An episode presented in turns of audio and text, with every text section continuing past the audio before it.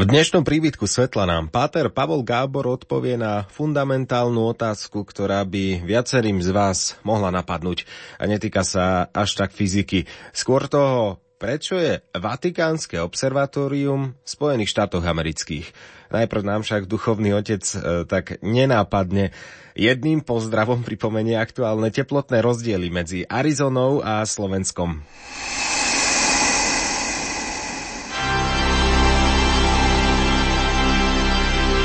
Prívitok svetla. Pekne zdravím zo slnečnej Arizony. Pravidelní poslucháči tejto rubriky určite vedia, prečo má Vatikánske observatórium pracovisko práve aj v Arizone. Od 70. rokov 16. storočia je Vatikánske observatórium vatikánskou inštitúciou a je teda predovšetkým kde si v Ríme. Vravím kde si, lebo za tie stáročia sa rôzne stiahovalo. Taká posledná väčšia migrácia bola v roku 1935, kedy sa observatórium presunulo na pápežské letné sídlo Castel Gandolfo. Je to asi 25 kilometrov vzdušnou čiarou od Vatikánu samotného. Dôvodom pre toto stiahovanie bolo svetelné znečistenie, svetelný smog – Astronomické pozorovania sa totiž nedajú robiť, ak je obloha príliš jasná aj v noci. No a rôzne formy verejného osvetlenia spolu s prachom, ktorý pomáha rozplievať svetlo pouličných lámp a ďalších zdrojov verejného osvetlenia, spôsobujú, že obloha žiari aj v noci a prežiari svetlo hviezd. Tí z vás, ktorí bývajú v mestách, kedy ste naposledy videli mliečnú cestu na vlastné oči? Castel Gandolfo v 30. rokoch ešte bolo ako tak v poriadku z hľadiska svetelného znečistenia. Ale dnes sa tam astronomické pozorovania v podstate robiť nedajú. Preto máme od roku 1981 pracovisko v Arizone, vďaka spolupráci s Arizonskou univerzitou. Jej sídlom je asi miliónové mesto Tucson, ktoré je zhruba od roku 1960 veľmi významným strediskom astronómie v celosvetovom meritku. A tak sa stalo, že my, astronómi z Vatikánskeho observatória, pôsobíme na americkej pôde. Nie stále a nie všetci, lebo máme dve sídla, jedno v Castel Gandolfe a jedno tuto v Tucsone, ale je to rozhodne nezanedbateľná časť nášho poslania. Vatikánske observatórium má dohodu s Arizonskou univerzitou, na základe ktorej smieme používať ďalekohľady, ktoré Arizonská univerzita prevádzkuje nielen v južnej Arizone, ale aj v Čile, na Havajských ostrovoch a všelikde inde. Pôvodne teda nebol žiaden dôvod, aby sme si tu postavili svoj vlastný ďalekohľad. V 80. rokoch sa však naskytla príležitosť, ktorá sa nedá odmietnúť. Profesor Roger Angel totiž vtedy testoval novú techniku, ako odlievať zrkadlá do astronomických ďalekohľadov. Ako demonstračný prototyp zhotovil zrkadlo, trvalo mu to asi 4 roky, ktoré malo priemer 1,80 m. Nebolo teda pôvodne určené do žiadneho ďalekohľadu. Jeho cieľom bolo dokázať, že technika odlievania zrkadiel v rotujúcej peci je správna a že môže fungovať. Zrkadlo bolo teda do istej miery bezprizorné. Vtedajší riaditeľ Vatikánskeho observatória, pater George Coyne, sa rozhodol, že sa ho ujme a okolo neho postaví ďalekohľad. S týmto nápadom zašiel za svetým Jánom Pavlom II. Ten mu povedal, dobre, ale peniaze si na to budete musieť zohnať sám. No a predstavte si, že Pátrovi Georgeovi sa v priebehu nielen niekoľkých rokov podarilo zohnať asi 4 milióny dolárov. Ako sa mu to podarilo, to vám poviem po pesničke.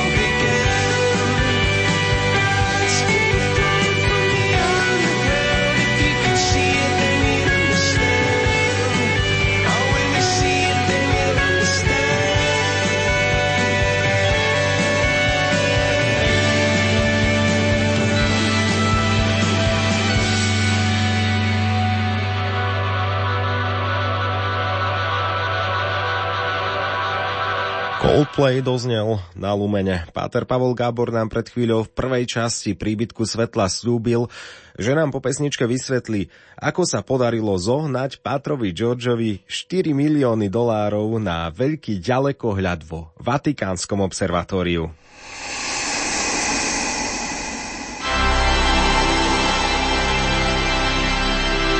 Príbytok svetla. Ja som v Arizone začal pracovať v januári roku 2011. Veľmi dobre sa pamätám, že tri dní po svojom príchode sa tu v Tucsone odohrala jedna z mnohých tragédií, kedy jeden pometený nešťastník zastrelil niekoľko ľudí. Bolo to na parkovisku pri jednej samoobsluhe. Najprominentnejšou obeťou bola poslankyňa Gabi Geffordsová, ktorá zásah síce prežila, ale strela jej poškodila mozog. To, čo bolo ale na udalosti pre mňa najviac prekvapujúce, boli reakcie, ktoré som v médiách zaregistroval. Mnohí miestni ľudia si totiž z tragédie odniesli poučenie zhruba v tom duchu, že sa musia naučiť lepšie strieľať. Uvažovali asi takto. Ak dobrí poriadku milovní občania budú vedieť dobre strieľať, tak pred najrôznejšími útočníkmi ubránia nielen seba, ale aj svojich spoluobčanov. Američania pri najmenšom tuto na americkom juhozápade chcú mať pocit, že nie sú odkázaní na štát. No a to sa týka nielen bezpečnosti, ale aj povedzme financovania vedeckého výskumu. Veľká časť základného výskumu v Spojených štátoch je dodnes financovaná zo súkromných zdrojov. Je to tu celkom prirodzené a celkom to logicky zapadá do tunajšej vládnúcej politickej filozofie, ktorá vychádza z teórie spoločenskej zmluvy Johna Locke a Thomasa Hobbesa. My, Európania, sme tieto myšlienky nikdy naplno neprijali, ale v Amerike sú nimi odkojení, tak povediac, od kolísky. Takže ako teda nakoniec Páter George zohnal tie milióny dolárov na to, aby mohol okolo darovaného zrkadla postaviť celý ďalekohľad? Nebudem vám prezrádzať detaily, ale Princíp bol veľmi jednoduchý. Tie peniaze získal od jednotlivcov, v podstate od dvoch ľudí, ktorí mu dovedna dali asi 3,5 milióna. Zvyšok získal od ďalších, menších darcov. Aby však tieto peniaze mohli byť správnym spôsobom účtovne vykázané a hlavne, aby si ich darci mohli odpočítať od základu dane, musel Pater George vytvoriť nadáciu. A to nie je hociakú, ale nadáciu verejnoprospešnú. To je relatívne jednoduché. O tom pracnejšie ale potom je, že taká nadácia musí každoročne nechať spraviť externý audit a tak ďalej a tak podobne. V sobotu 24.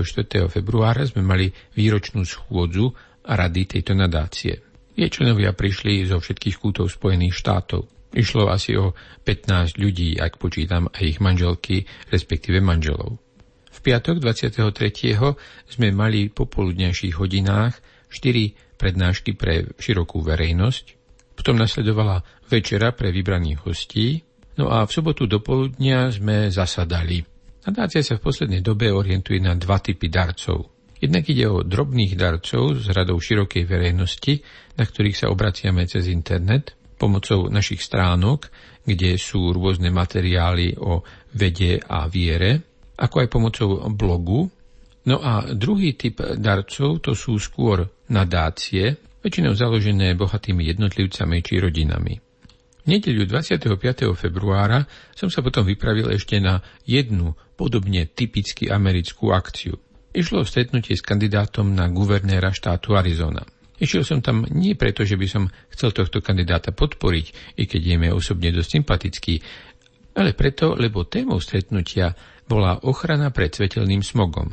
Tento arizonský politik totiž pomohol v roku 2012 presadiť v arizonskej legislatíve obmedzenie tzv. letkových billboardov, teda billboardov, ktoré sú zložené z veľkého množstva LED, svetlo emitujúcich diód. Stretnutiu teda dominovali astronómy, ľudia, s ktorými spolupracujem už roky v oblasti ochrany tmavej oblohy. Keď sa to tak zoberie, tak dejiny Vatikánskeho observatória majú asi 4,5 storočí. Z toho 150 rokov, teda celá tretina, je v rôznej miere poznamenaná agendou ochrany tmavej nočnej oblohy. No a to je verejná téma a ako taká je teda aj politická. Takže môj víkend sa ozaj niesol v americkom duchu. Správna rada nadácie, a miestna politika. Veru v Spojených štátoch aj takéto veci spadajú do náplne práce vedúceho observatória. Tak ale naozaj, skúste sa v súvislosti s tým, čo jezuita Páter Pavol Gábor, vedúci Vatikánskeho observatória v Arizone, povedal, zamyslieť nad tým, keď vykuknete v noci von z okna vášho príbytku, vidíte svetlo hviezd?